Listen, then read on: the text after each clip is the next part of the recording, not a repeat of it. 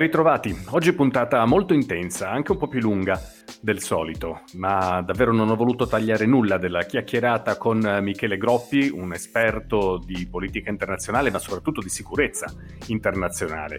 Eh, insegna a Londra a strutture militari che arrivano da tutto il mondo, eh, è italiano, è genovese d'origine, vive a Verona con la famiglia ed è davvero uno dei nostri principali esperti che ci possono aiutare a capire che cosa sta succedendo nel mondo in questi mesi, in questi anni, eh, anche per effetto della pandemia, ma soprattutto per quanto riguarda la nostra sicurezza interna dopo gli eventi che sono avvenuti negli ultimi anni, gli attacchi terroristici che ora sembrano essere eh, calati di intensità. Ma attenzione perché, come ci spiega Michele, il fuoco cova sotto la cenere. Allora do il benvenuto a Michele Groppi. Grazie, ciao, un saluto a tutti, grazie mille Marco per avermi invitato, è sempre bellissimo. 35 anni, docente di sfide all'ordine internazionale nel Dipartimento di Studi della Difesa presso il King's College di Londra, presidente del team internazionale di studi sulla sicurezza di Verona, membro dell'Istituto internazionale per l'antiterrorismo di Herzliya in Israele e poi non dimentichiamo ex pallavolista di Serie A che dopo la laurea in relazioni internazionali all'Università di Stanford in California ha appeso definitivamente le ginocchiere al chiodo. Ho dimenticato qualcosa, Michele? No, assolutamente no. Guarda, soltanto il fatto che sono ancora col cuore a pezzi per aver smesso di giocare. Ma certamente l'attività, l'attività, non ti manca. No? Entriamo un po' nel merito della situazione attuale. Allora, il quadro globale sembra a noi più sereno rispetto al passato, almeno in Europa. È l'effetto della sconfitta militare dell'ISIS? Eh, questa è una domanda veramente importante che noi ci chiediamo tutti i giorni. Allora, sicuramente a livello di attori non statali viviamo un periodo relativamente tranquillo o più, o più tranquillo di quello che abbiamo assistito negli ultimi anni. Detto ciò, però, mh, la pandemia, ovviamente per ovvie motivazioni, ha distolto l'attenzione proprio sul fatto che l'ISIS si stia riformando, certe sacche di resistenza siano ancora molto attive, sia in Iraq che soprattutto in Siria, dove sta succedendo di tutto come al solito, e uno scenario veramente interessante, anzi vi sono due scenari molto interessanti, il primo è quello libico, ma il secondo è quello afgano. Io nel, nel corso dei miei studi ho avuto anche il piacere di intervistare diversi ex terroristi no? con cui sono diventato anche insomma, discretamente amico e uno di questi è abbastanza sicuro. L'ISIS, secondo lui, si raggrupperà e diventerà ancora più forte in Afghanistan. Allora, noi abbiamo diversi dubbi riguardo a questa lettura per diverse motivazioni. Detto ciò, però, mh, non è assolutamente impossibile il fatto che gli Stati Uniti si ritireranno più o meno questi accordi con l'amministrazione Trump, che non si sa bene dove andranno a finire. Ecco, pare che Biden invece voglia tornare sui suoi passi no? e quindi rivedere questa decisione di Trump di ritirare le truppe. Esatto, no, ma allora gli americani ovviamente per un motivo o per l'altro non, si, cioè, non, non possono ritirarsi perché anche, ehm, anche insomma, tra i miei studenti alla, alla, all'Accademia della Difesa del Regno Unito ho eh, proprio adesso anche insomma tuttora diversi afghani e loro stessi mi dicono che se gli Stati Uniti si ritirano tutto torna come prima cioè tutti questi anni di guerra mh, verrebbero purtroppo, no? Insomma, nonostante il costo altissimo di vite sia da una parte che dall'altra, verrebbero buttati un po' alle ortiche. Di conseguenza gli americani, cioè Biden fa, fa bene a dire una cosa del genere. Detto ciò, però, ehm, i talebani non rimarranno con le mani in mano e quindi un, eh, un deterioramento della situazione potrebbe portare certi soggetti eh, dentro i confini nazionali e quindi eh, chi lo sa, ma detto ciò, comunque per riassumere il tutto,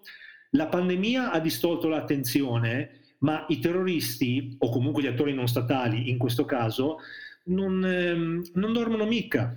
Sono lì, sono attivi, si stanno riorganizzando e quindi purtroppo arriverà un punto dove eh, dovremo ritornare, non dico sui nostri passi, però dovremo assolutissimamente eh, porre l'accento anche su, su, su questa cosa, su questo fattore.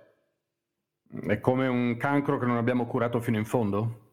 Assolutissimamente. Allora, le cause del terrorismo sono molteplici. Io ho ancora avuto il privilegio di studiare e continuo a studiare queste cose da anni e la verità, mio caro, mio caro Marco, è che non ci stiamo capendo niente. Perché ehm, formare, creare dei profili è una cosa quasi impossibile e comprendere le vere ragioni del terrorismo è, è altrettanto difficile, ci sono mille teorie, ma il contesto, eh, i dettagli, quelli contano alla fine. E qui eh, io rimango sempre dell'idea che non ci saremmo dovuti andare nel 2003 in Iraq. Abbiamo, non perché Saddam Hussein fosse un santo, ci mancherebbe altro, ma perché abbiamo destabilizzato una regione che già comunque era complicata, insomma, andando indietro negli anni, colonialismo, poi la dittatura del partito Battista, eh, Saddam, e noi abbiamo peggiorato le situazioni in maniera, non voglio dire irreversibile, però sicuramente significativa. Al-Qaeda non c'era, poi è arrivata, e poi è arrivato l'ISIS, eh, insomma no, tutte le tensioni sociali che, che vi sono oggi e, e quindi lì eh, insomma so, so, solamente il tempo e purtroppo dopo tantissime vittime e inefficienza ci dirà se le azioni che negli ultimi anni abbiamo intrapreso possono portare frutto. Io ho i miei dubbi, ma oh, speriamo. Quindi, come spesso accade, un intervento che voleva essere risolutivo invece ha peggiorato la situazione. Assolutissimamente, perché comunque questo ci insegna, e noi comunque lo studiamo, che non si possono basare delle campagne militari sull'intelligence, ma non perché chi fa il, il suo lavoro non lo fa bene, ma perché eh, eh cioè, insomma, stanno anche ai, ai, grandi strateghi del passato, Sun Tzu, ma anche lo stesso Machiavelli. Insomma, eh, l'informazione è importante, ma può essere manipolata, politicizzata, può essere anche interpretata in maniera non adeguata, per l'amor di Dio. E, ehm, e poi ovviamente c'è tutta la, quest- la, questione dei due pesi e due misure. Io non, anche se all'epoca comunque non ero assolutissimamente a favore, ma posso capire un intervento militare in Afghanistan per diversi motivi. Ovviamente bisognava rispondere, Bin Laden era là, i talebani davano rifugio eh, al, eh, al, al, terrorista in questione, ok. Però in Iraq le armi di, di distruzione di massa non le abbiamo mai trovate. Il sostegno al terrorismo internazionale c'era e non c'era però. Non, eh, non, furono chiare eh, alla fine le motivazioni. Anche in ambito britannico il rapporto Kilcott del 2016, se non mi ricordo bene, ma in ogni caso abbastanza recente, ehm, ha sollevato dubbi assurdi riguardo non solo la legalità, ma l- la legittimità procedurale in, in Gran Bretagna, no? comunque del governo Blair, che io stimo. No? rispetto molto, però eh, anche i miei militari, ormai quasi nessuno è d'accordo con la decisione, con quella decisione che secondo me ci risultò fatale. Senza contare poi tutta la, mh, eh, l'entità emotiva dell'impatto.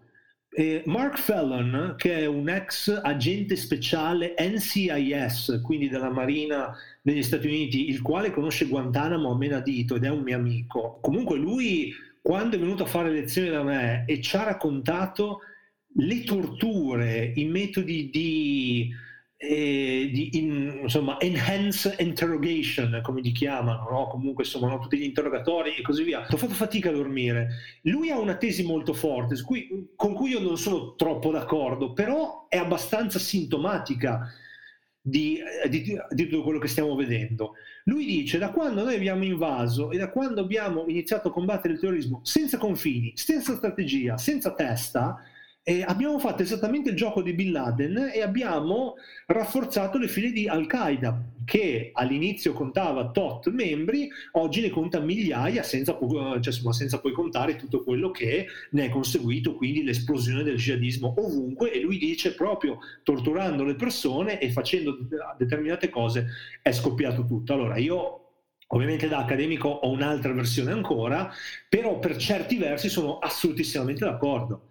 Cioè abbiamo peggiorato la situazione e adesso dobbiamo farci i conti.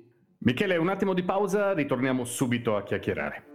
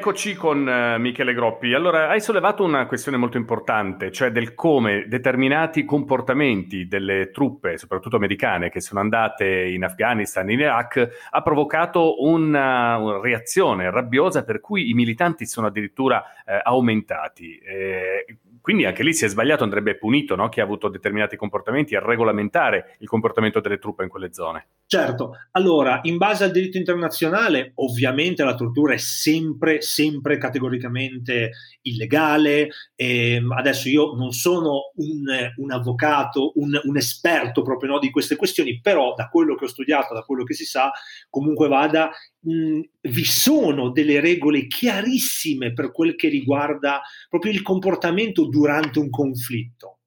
Cioè, I miei militari, queste comunque sono nozioni che masticano in continuazione, molto belle, molto interessanti da studiare.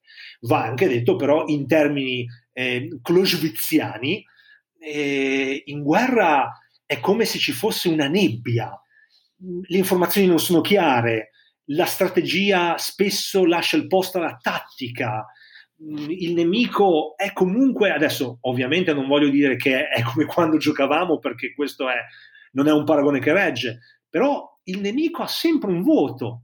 Noi facciamo qualcosa, ma il nemico risponde e spesso e volentieri quando poi il conflitto diventa asimmetrico, cioè non eh, esercito contro esercito, mh, le regole cambiano, le metodologie cambiano, le tattiche cambiano.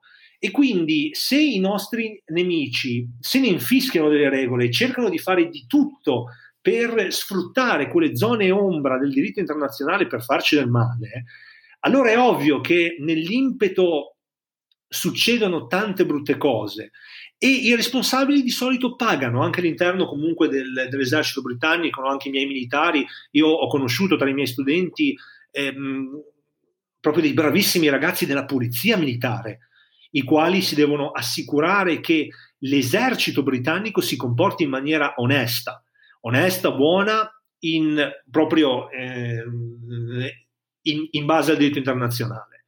E anche ovviamente alle regole interne che non valgono meno in un, in un, contesto militare.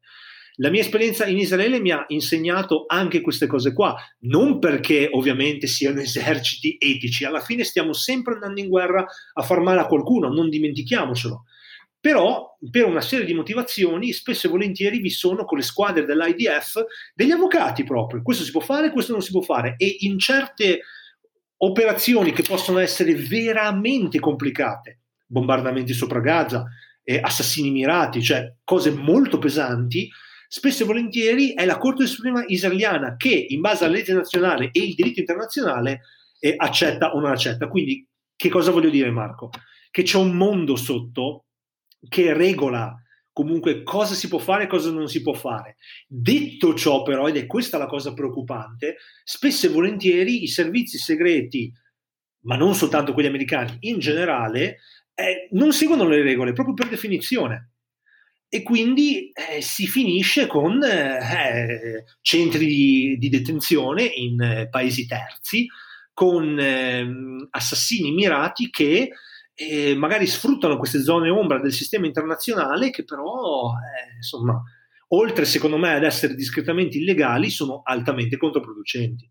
Cioè magari si ha un beneficio tattico nel breve termine, ma un, eh, un effetto boomerang strategico assurdo nel lungo termine. Michele, eh, sicurezza non è soltanto in senso stretto terrorismo, no? il fronte balcanico adesso è molto caldo, i paesi dell'area però optano esclusivamente per una politica di contrasto e respingimento di questa massa di migranti, di, di poveri alla fine. La domanda che ti faccio eh, è molto cruda, ci, ci si può ancora nascondere dietro una presunta minaccia alla sicurezza o è soltanto un atteggiamento di difesa dei nostri privilegi in campo economico e respingere questa povera gente che arriva? È un'altra bella domanda, molto molto complicata. Allora, facciamo l'avvocato del diavolo. Ehm, è giusto respingere la gente? Eh, io la mia parte umana comunque dice di no perché noi siamo un popolo cioè, di persone che è emigrata, io lavoro all'estero, eh, personalmente anche la, la, la mia famiglia, no? comunque insomma, per metà non è italiana, è sudamericana, quindi è qualcosa che mi riguarda anche da vicino. Detto ciò, però, obiettivamente, oggettivamente ci sono delle circostanze in cui uno non possiamo fare altro e due non possiamo fare altro che controllare. Esempio pratico.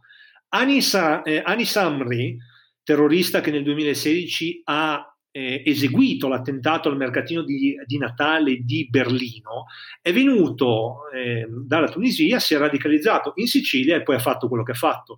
Così come lui ce ne sono tanti. Ricordiamoci la strage del Bataclan. Scusate, ho detto, ho detto Bataclan che lì insomma, avevano dei contatti con la Siria, ma ancora prima, no, allo Stade de France, ehm, erano comunque combattenti legati ad Al-Qaeda che sono entrati in Europa, tra virgolette, travestiti da migranti, usando documenti farsi ehm, attraverso la Grecia. Da lì a dire che ovviamente c'è il rischio di, di un'invasione terroristica, ovviamente non è vero Detto ciò, però, se io fossi un terrorista e sappiamo noi con certezza che ovviamente loro si dicono queste cose, infiltrerei l'Europa in, cioè proprio eh, assolutissimamente perché eh, posso, perché non si può controllare e così via. No? Cioè non è, non è possibile controllare tutti. Ma avresti anche delle difficoltà, penso, cioè sceglieresti dei modi diversi per entrare, non resteresti per un paio d'anni bloccato in mezzo alla neve al confine con la Bosnia o con la Croazia. No, certo, allora, però nei Balcani dobbiamo fare molta attenzione. Allora io rifaccio sempre riferimento al mio amico e analista Giacalone, che io definisco un ricercatore d'assalto, eh, perché lui conosce tutti i bar malfamati di Milano, ha fatto cose assurde, no? Però lui è un esperto della, de, della traiettoria balcanica. Non dimentichiamoci che i Balcani sono un terreno fertilissimo della jihad, fertilissimo. Ovviamente andando indietro proprio alla prima guerra di Jugoslavia, comunque insomma gli scontri no, eh, dei, dei primi anni 90, ma anche oggi, per una serie di motivazioni, tra cui ancora una volta ci siamo dentro pure noi, ma il Kosovo, per esempio, è una bella fucina di estremismo la Bosnia, Sarajevo, Pulla di spie iraniane. Cioè, vi sono determinate dinamiche che non possiamo assolutamente sottovalutare. Quindi, cioè, noi anche in Siria, cioè, il, il macellaio dei Balcani, no, insomma, così soprannominato, era, era eh, proprio un bosniaco, cioè c'è proprio un revival, no, comunque della corrente jihadista. E ovviamente... Eh, insomma, noi cioè, ci, hanno, ci, hanno, infiltrato, lo sappiamo, cioè, quindi qualche volta ovviamente si passa dal Mediterraneo sui barconi, ma qualche volta ha più senso passare da lì per mille motivi, perché nel frattempo si fa reclutamento, si fa proselitismo, eh, si prendono armi, però questa ovviamente è, è la parte più legata alla sicurezza. E dall'altra parte però io sono sempre dell'idea che non possiamo demonizzare centinaia di migliaia di persone che fuggono da fame, miseria, povertà, guerre, no? È così. Come, come, può avvenire un filtro eh, umanitario che permetta no, di riuscire a individuare nei limiti del possibile chi entra per finalità terroristiche e invece chi arriva perché è disperato a casa sua? Eh, allora, Questa domandone. Certo, no, allora, la risposta che eh, ovviamente nella comunità no, proprio della, della sicurezza da quale provengo io è, è, ovviamente quella dell'intelligence. Allora, io prima ho detto che non possiamo ovviamente dichiarare guerre, va bene, però una cosa importantissima dell'intelligence è che questa deve essere condivisa. Il problema veramente grosso è che spesso e volentieri non ci passiamo le informazioni per anche lì una serie di motivi, perché non ci fidiamo, perché abbiamo paura eh, anche di un certo spionaggio amico, no? Cioè proprio questo è uno dei dilemmi no, dell'antiterrorismo, che fondamentalmente cioè, insomma, si basa su uno scambio di intelligence, non di informazioni, di intelligence c'è una grossa differenza. E qui, eh, insomma, spesso e volentieri noi avevamo in mano, tra le mani, diverse segnalazioni che per un motivo o per l'altro abbiamo ignorato eh, oppure abbiamo, abbiamo, scartato magari in maniera, ehm, in maniera prematura. Dal, d'altro canto, però, anche in base alle mie conversazioni con eh, insomma, la polizia o anche la polizia postale, ovviamente in un altro ambito, no? molto semplicemente, Marco, qualche volta non abbiamo gli uomini non abbiamo gli uomini al confine, non abbiamo ehm, canali veramente insomma, forti, no? consolidati con eh, i vari servizi di altri paesi, con le pulizie, eh, con le polizie, con eh, gli organi di sicurezza, ma anche con le NGO, con le organizzazioni non governative, che qualche volta, facendo molto bene il loro lavoro da una parte, però magari mettono i bastoni tra le ruote eh, per quel che riguarda magari appunto l'aspetto della sicurezza e viceversa. Quindi per rispondere alla tua domanda, più intelligenza, più intelligence, perdonami, e eh, molto semplicemente più comunicazione fra i vari stati e fra i vari organi, perché ovviamente io la guardo da, da un punto di vista solo di sicurezza. Il terrorista o il malintenzionato, se può, cerca di infiltrare ovviamente questi, questi flussi qua, ma perché eh, cioè, insomma, ehm, è molto difficile da controllare tutto lì. E quindi noi non possiamo criminalizzare centinaia di migliaia di persone che invece cioè, fuggono proprio dalle guerre. Cioè lì dobbiamo davvero sederci e cercare di, cioè, di pensare in maniera strategica a un modo per cioè, ehm, aiutare tutti, sia di qua al di là, perché sennò poi è ovvio che lì la questione si politicizza si strumentalizza ed è finita, insomma, per tutti quanti. È illuminante quello che ci stai raccontando, Michele. Facciamo un'altra brevissima pausa e poi riprendiamo.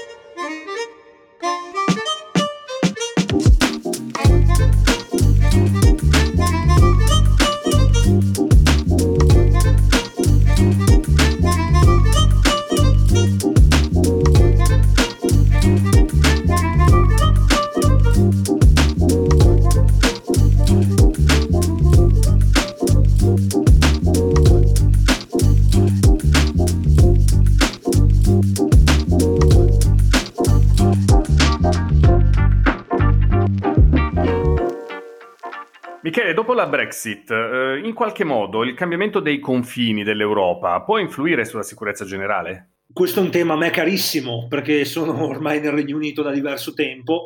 Adesso, come dicevamo prima, dall'inizio della pandemia sono riuscito a tornare a casa, però eh, io la Brexit la vivo sulla pelle. Abbiamo anche fatto proprio un, un evento, cos'è stato nel 2019 ormai, sì, 2019 a Verona dove abbiamo portato 30 accademici, no, tra cui tanti esperti da Oxford, Cambridge, London School of Economics, la mia scuola, il RUSI, proprio parlando di Brexit e sicurezza. E uno dei temi principali, bravo, è proprio quello dei confini. Noi viviamo in un contesto westfaliano, cioè dopo la pace di Westfalia, 1648, la convinzione che lo Stato, lo Stato-nazione avesse dei confini comunque abbastanza definiti, che vi, che vi fossero delle, delle, regole interne, anche se ovviamente c'erano le monarchie, no?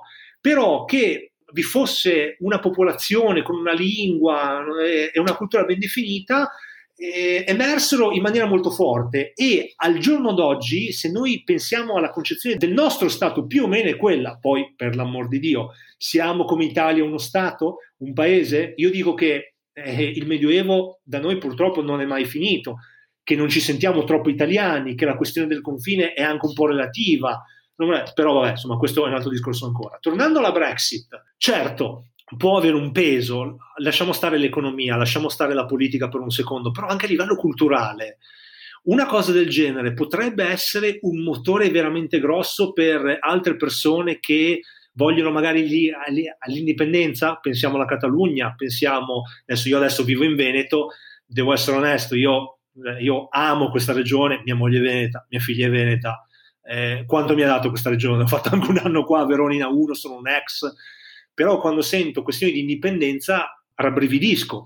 Posso capire quella fiscale, se ne può parlare, per l'amor di Dio, però qualche volta è proprio un distacco culturale. Io prima mi sento veneto e poi mi sento italiano. E questa è una cosa in cui io ho problemi, perché anche insomma, avendo avuto il privilegio di, di viaggiare in giro e di vivere in diverse parti del mondo, no, io sono italiano e sono europeo.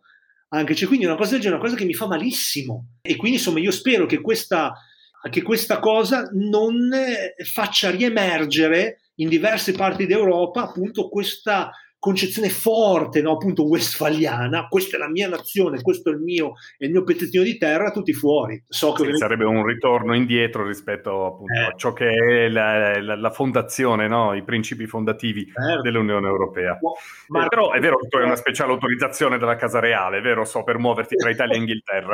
Sei sì. un agente di Sua Maestà quasi. sì, per un cavillo legale eh, il, il, mio contratto è, è firmato dalla, dalla regina, anche se ovviamente lascia il tempo che trova. Ma comunque per chiudere il, il discorso, allora la Brexit è un discorso che non inizia nel 2016 col referendum, un discorso ampissimo che affonda le sue radici molti decenni fa.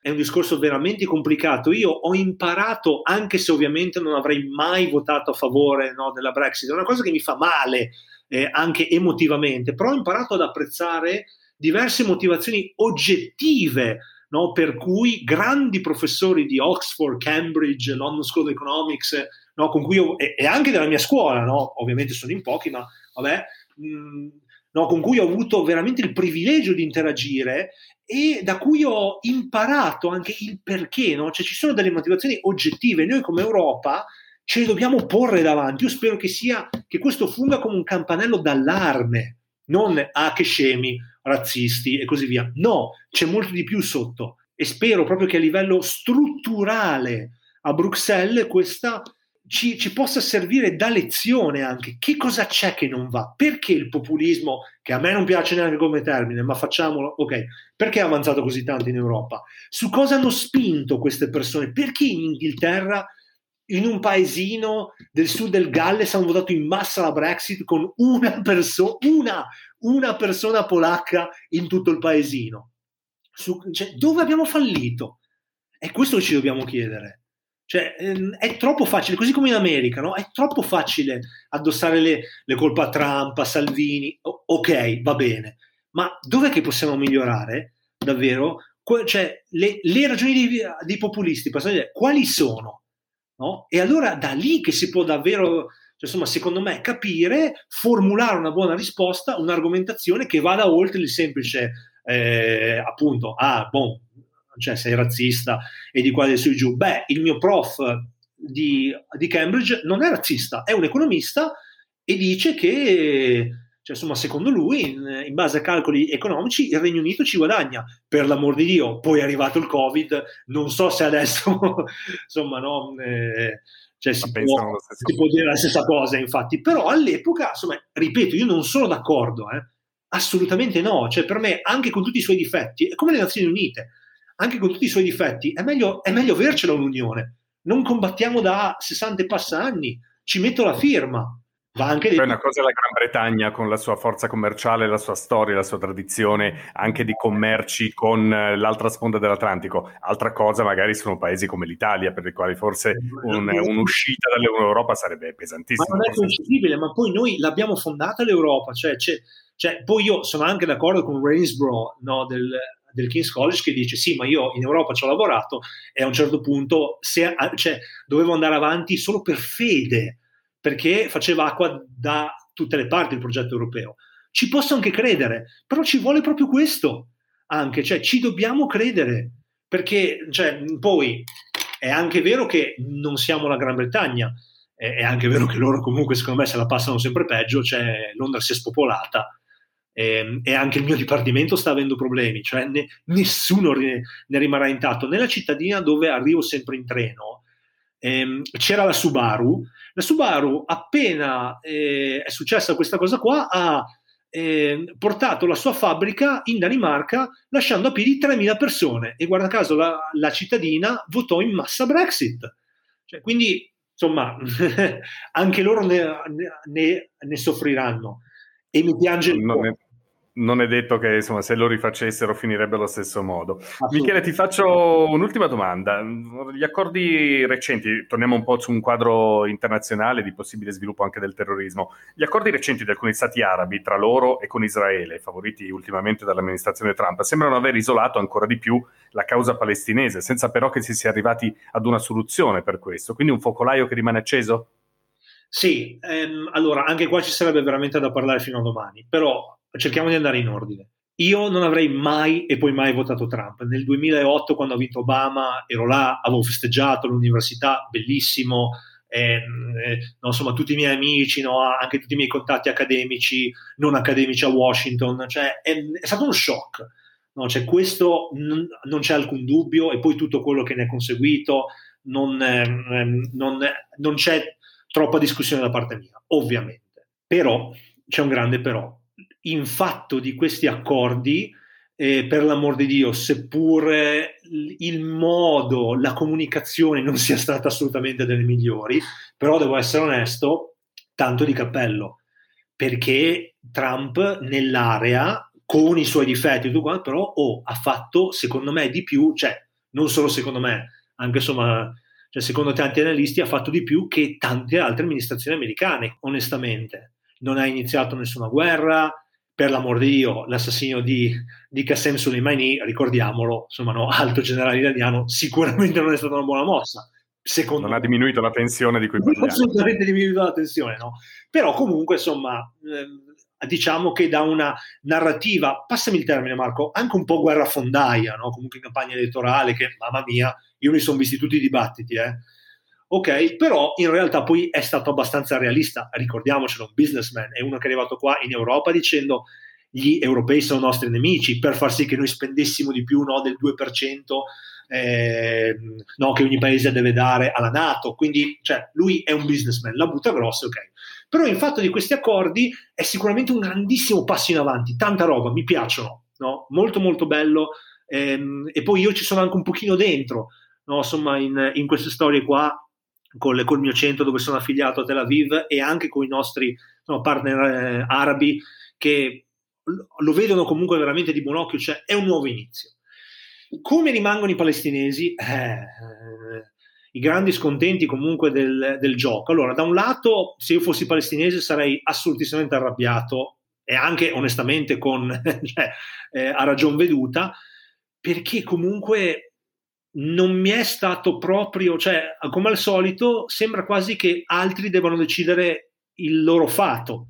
E questo, secondo me, è un. cioè, produce un sentimento di vittima di, di, di come si dice, di vittimismo e di. Eh, cioè, proprio. è come se venissero un po' evirati. No, hai capito? Cioè, ma come? Ma noi siamo qua ed è anni che vogliamo determinare il nostro destino e come al solito non ci portate al tavolo, eh, sarei discretamente arrabbiato.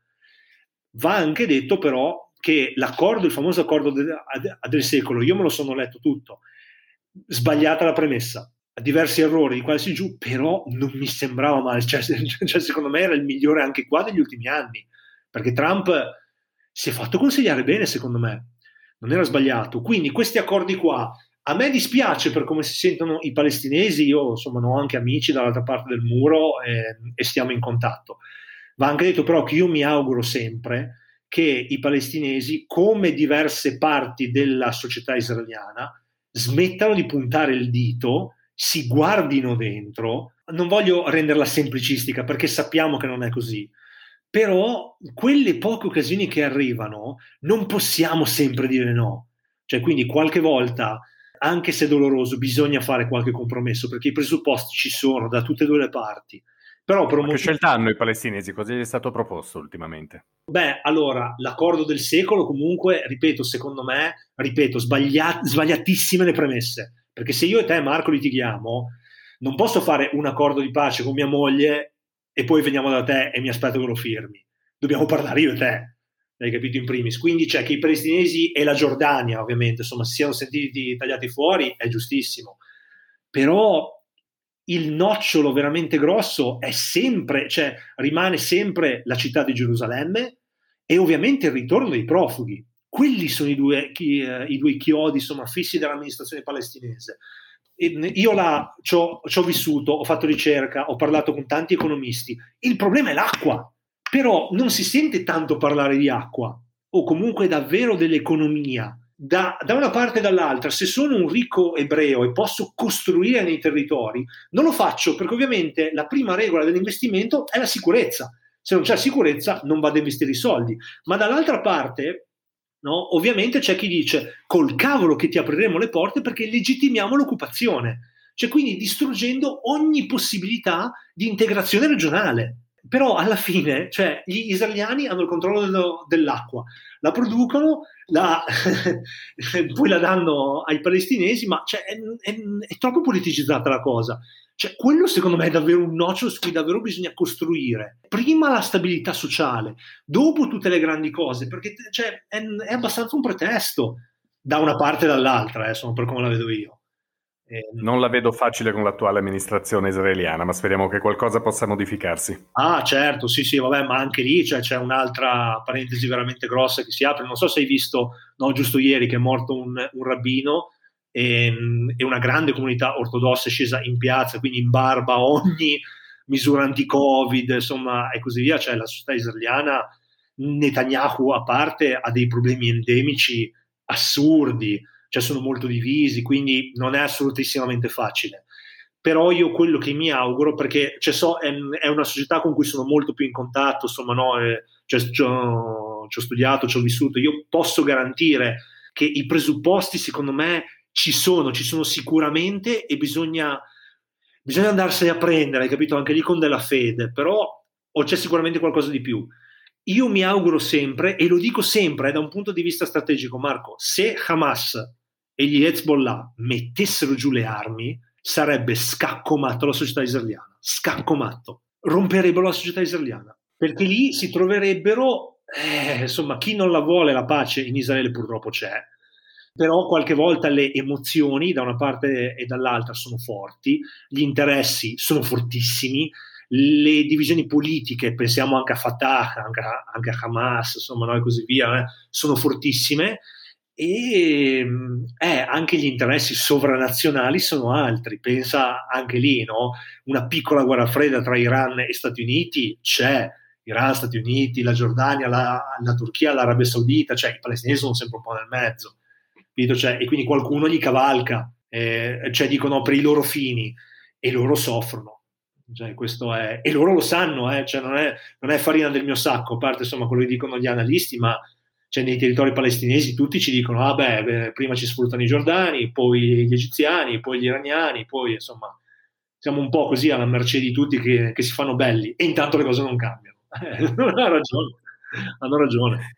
Michele Groppi, io ti ringrazio infinitamente di essere stato mio ospite. Naturalmente mi raccomando, quando vai a parlare agli esperti di strategie militari di tutto il mondo che incontri a Londra, parla loro anche un po' di pallavolo. Ah, beh, guarda, quello, quello sicuramente. Io faccio sempre un, un, un sacco di analogie no? e così via. E qualcuno mi dice: Ma come? Ma tu, eh, cioè, i maschi giocano a pallavolo? E allora lì hai capito, eh, succede tutto, gli do due, ma vabbè. no, grazie mille, Marco, ti ringrazio tantissimo. A te, a prestissimo e grazie. Ciao Marco, un abbraccione.